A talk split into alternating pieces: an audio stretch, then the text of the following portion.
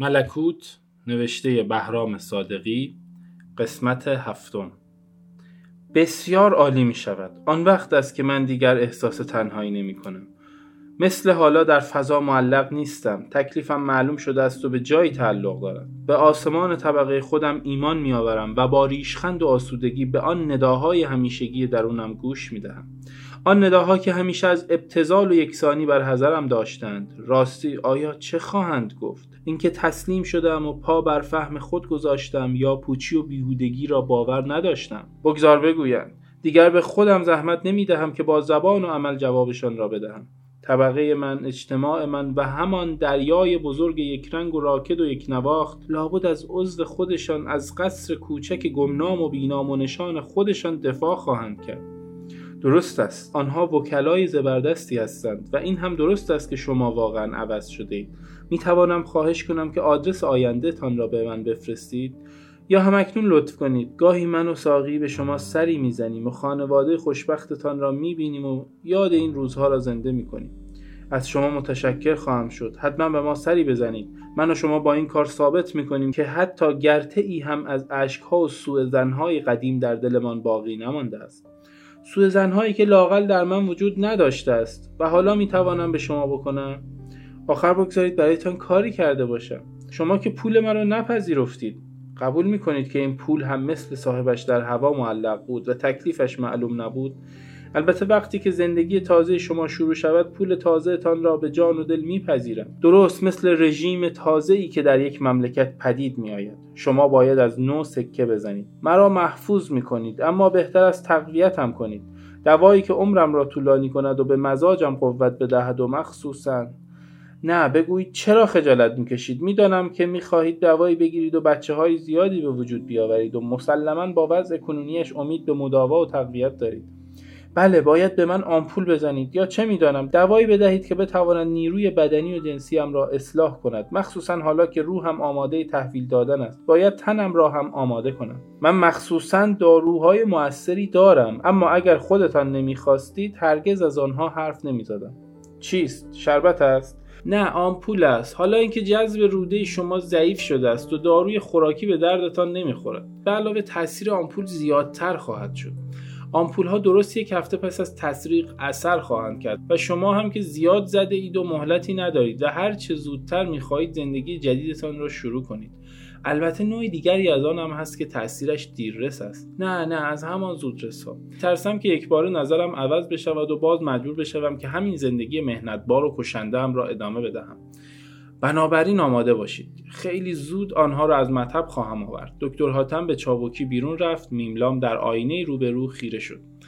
هیولایی خسته با خود فکر می‌کرد که تزریق این آمپول ها اولین رستاخیز او است و پس از آن باید به دنیای تازهش قدم بگذارد. آری زندگی تازه در انتظار اوست. روشن و آفتابی. و بی آنکه آلاچیق داشته باشد فردا با شکوه اینجا را ترک خواهد گفت. لاقل یک هفته در راه هستند و پس از آن به خانه می‌رسند. راه از کنار کویر میگذرد. وقتی به منزل رسیدند تازه آمپول ها تاثیر کرده است. نعش پسرش را به خاک خواهد سپرد و همه نوشته ها و یادداشت های خود و او را آتش خواهد زد. تفنگ شکاری را هم باید بشکند و دور بیاندازد پیپ پدرش را و دستمال های مادرش را هم باید و بعد به حیات تازه رو کند. حمام روزانه بگیرد و از دندانها و باقی مانده بدنش به خوبی نگهداری کند. عذر نوکرها و کلفتهای زیادی را بخواد و حساب درآمد و املاکش را به دقت واریز و تصفیه کند. پس از آن نوبت عروسی و تشکیل خانواده است. و راستی تکلیف شکوی با وفا چیست؟ آه برای او هم باید زنی دست و پا کرد. زنی که آغوش گرمش پاداش یک عمر خدمت و خاموش و سکوت و فراموشی او باشد. دکتر حاتم به درون آمد و آمپولها و سرنگ را روی تاخچه گذاشت. میملام گفت راستی دکتر چطور است به شکوه هم لطفی بکنی؟ می‌دانید که او تاکنون رنگ زن را ندیده است و طعم بوس و آغوش را نچشیده است. می‌خواهم برای او زنی بگیرم. او جوانی و نیرو و میل جنسی خود را به خاطر من تباه کرده است و من باید جبران کنم. می‌خواهید به او هم تزریق کنم؟ مگر چه بیدارد شاید ضعیف باشد. دکتر حاتم به تلخی و سنگینی خندید. چهرش چنان در هم و تیره شد که میملام را به وحشت انداخت. اما او خیلی قوی است. نمی‌خواد دلتون به حالش بسوزه. شما کجا می‌دونید؟ معاینهاش کردم. میملام به دکتر حاتم خیره شد. دکتر حاتم چنان سرد و بی‌اعتنا ایستاده بود که گویی مجسمه ای سنگی است و باید از او انتظار توضیح و پاسخ داشت. میملام حیرت و شگفتی خود را فرو خورد. دکتر حاتم پیش آمد و آستین میملام را بالا زد. اینک هر دو در آینه روبرو و در شیشه های پراکنده سقف جای گرفته بودند. میملام پرسید در رگ می‌زنید؟ دکتر حاتم به جای اینکه به او پاسخ بدهد زیر لب زمزمه کرد از آن گذشته شکو باید مواظب حال شما باشد. این دوا یک هفته در بدن شما خواهد ماند. یعنی همان وقتی که در راه هستید. و ناچار ضعفهایی برای شما پیش خواهد آورد. این است که شکو را باید معاف کنیم که بتواند ماشین را براند و شما را سوار و پیاده کند و پرستارتان باشد و بالاخره به جایی برساند. در آن بیابان دور و دراز و خشک و سوزان نه آدمی هست و نه آبادی و نه جایی برای استراحت. میملام گفت خیلی خوب هر طور صلاح می‌دانید. به هر حال از شما متشکرم. اولین قدم را به سوی زندگی تازه و دنیای سعادت بخش آیندهم را به کمک شما بر میدارم دکتر حاتم گفت این وظیفه من است و شما بیهوده با الطاف خودتان شرمنده هم می‌کنید. سر میملام با چشمهایی مثل چشم گوسفند به سوی بازویش برگشته بود. دکتر حاتم بر روی میملام خم شده بود و نگاهی شرربار و بیحوصله داشت. هر دو حرکت کند و غلیظ مایع را که با خون مخلوط شده بود در سرنگ دنبال می‌کردند. دکتر حاتم آمپول را در رگ زده بود. ناگهان صدایی از پشت در برخاست. دکتر حاتم در دل گفت شکو شکو تو باید زنده بمانی تا تشنج و احتضار ارباب محبوبت را در میان صحرای بیاب و علف و در وسط جاده دور و دراز ببینی. و آنگاه ندانی چه باید کرد. و باید سالها زنده بمانی شاید روزی پدر پیرت را و یا برادران و خواهران ناشناست را در گوشه ای از این دنیا بیابی. و از آنها بگریزی و در آن بیابان فراخ که در آن نه آدم هست و نه آبادی و نه جایی برای استراحت نعش بیجان اربابت بر روی دستهایت سنگینی می کند و تو نمیدانی چه باید کرد و با خود خواهی گفت که فقط جا برای دفن کردن هست و به گور سپردن و آنگاه شنهای سوخته روان که از دل کویر برخاسته اند و او را در کفن داغ خود به دور دستها خواهند برد و هنوز تو زنده ای و دیگر کسی نیست که برایش وفادار باشی و فداکاری کنی. آن وقت در آن ساعتهای شوم و تاریک تنهایی و در آن ظهر گرم بیابان که ریگ بر تنت میکوبد همه آن لذتهایی را که از تن ساقی من چشیده ای پس خواهی داد. میملام گفت آخ و دکتر حاتم سوزن را از رگش بیرون کشید. در آینه روبرو و در ماه و ستاره های دق و اندوهگین در سراسر سقف و در کمرکش دیوارها تصویرهای فراوان و زوایای گوناگون فرو شکست و منعکس شد و در هم آمیخت و آنگاه از هم جدایی گرفت. دکتر حاتم از میملام دور شد و به سوی تاقچه رفته بود. اکنون در آسمان اتاق در ملکوت ماه و ستاره های لاغر و شرم زده و در تلعلع رنگین و سرگیجه آور دیوارها سکوت و آرامش و خاموشی بود و تنها بر آینه قدی هیولای ناقص و بی حرکت با چشمانی نامفهوم و نگاهی سرد نقش بسته بود. با صدایی نرم مثل تنین پای کسی که روی نمد راه برود از پشت در برخاست. نقش آینه تکان خورد و به سوی صدا متوجه شد. دکتر حاتم نیز از فراز شانه خود به در نگاه کرد. شکو از درز در سر به درون آورده و به آنها چشم دوخته بود. دیده می‌شد که قوس کرده است و گونه اش فرو رفته است. انگار چیزی را میمکد. پا به پا می‌کرد و دم به دم نفسش را بالا می‌کشید و پوزش آهسته تکان می‌خورد. میملام فریاد زد. برو! شکوه بی صدا و خاموش ناگهان مثل تیری از شست رها شد و در فضای تاریک بیرون اتاق رفت. فصل ششم زمین. گر نبودت زندگانی منیر یک دو دم است مردانه بمیر. مولوی آنها از شهر برگشته بودند. جیپ را در گوشه تاریک نگه داشتند و هر چهار نفر در مهتاب به سوی باغ راه افتادند. منشی جوان سرخوش و بانشاد بود و به دنبال آقای مودت میآمد. می‌خواست ببیند او پس از بیرون رفتن جن چه تغییری کرده است و چگونه راه می‌رود و قدم برمیدارد.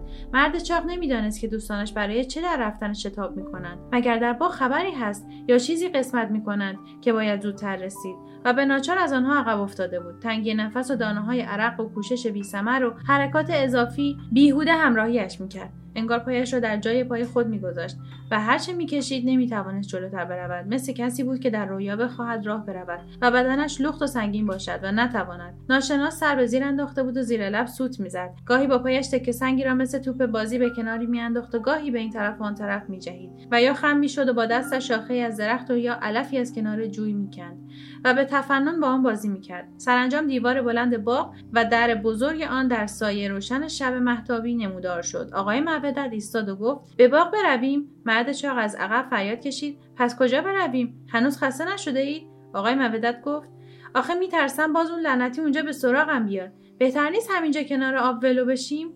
منشی جوان گویی از خدا می‌خواست. بی اندازه خسته بود و احتیاج به استراحت داشت. بی گفتگو روی پل سنگی بزرگی که کوچه باغ و درختها و محبته اطراف را به خیابان جلو در میپیوست دراز کشید. ناشناس لب جوی نشست و شلوارش را بالا زد و پاهایش را در آب خنک و زلال فرو برد. آب گلالود شد. و ماه در آن شکست. آقای مودت که پیشنهاد خود را به این زودی پذیرفته دیده بود پیش از آن که راضی باشد تعجب کرده بود.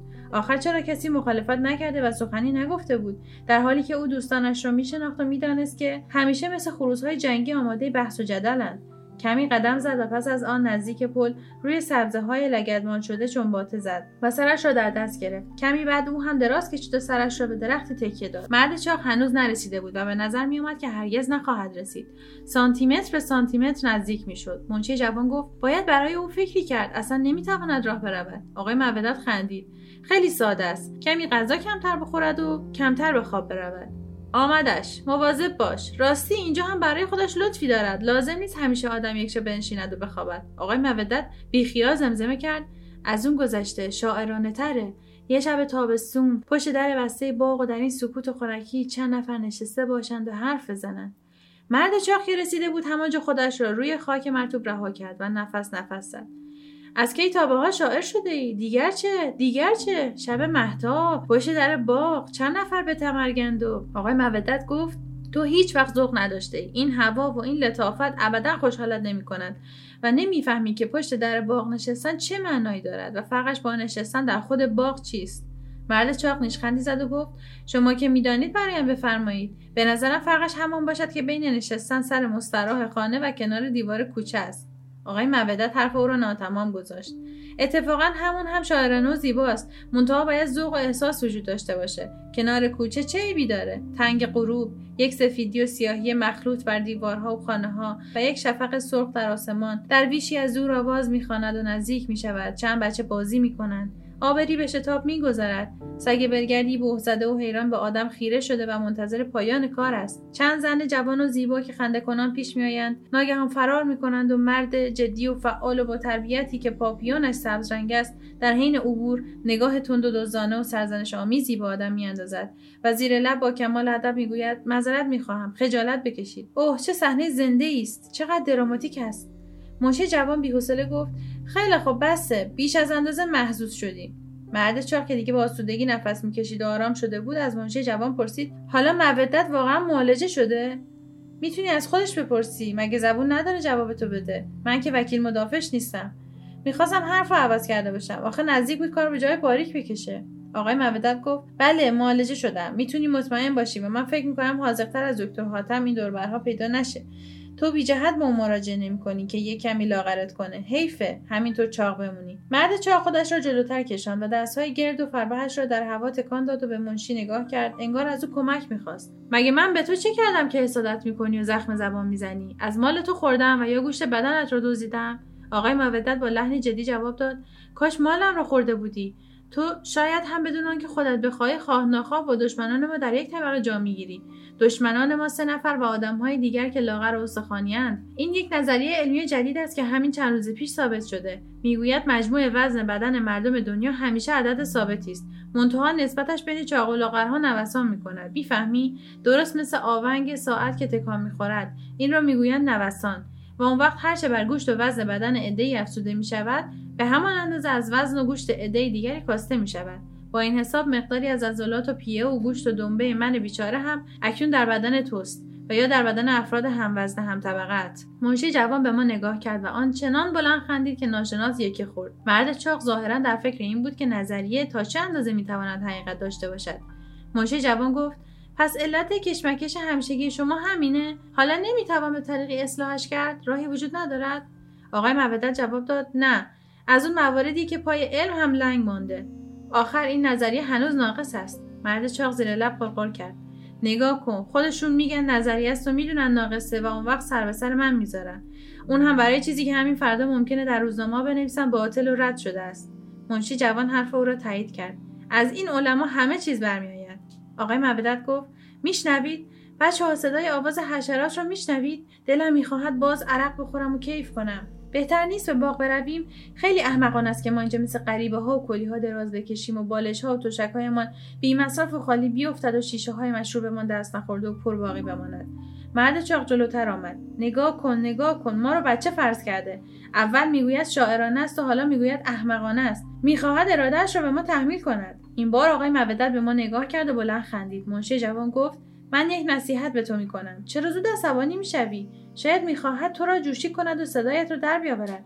مرد چاق سر به زیر انداخت و خاموش شد و دستهایش را در گل لای کنار جوی فرو برد و آنها را به بازی واداشت. منشی جوان به جلو غلطید و سنگریزه از روی پل برداشت و در آب انداخت و گفت چه محتابی این سنگ چه برقی می‌زند! مثل چشمهای ملکوت من!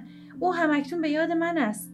آقای مودت آهسته و محبت آمیز گفت معذرت می‌خواهم ولی چشمهای گربه در شب برق می‌زند. درست است که وضعمان شاعران است اما شما دیگر شعرهای نامربوطی می‌گویید. منشی جوان به او لبخند زد و گفت دکتر حاتم هم زمانی زنی به اسم ملکوت داشته است.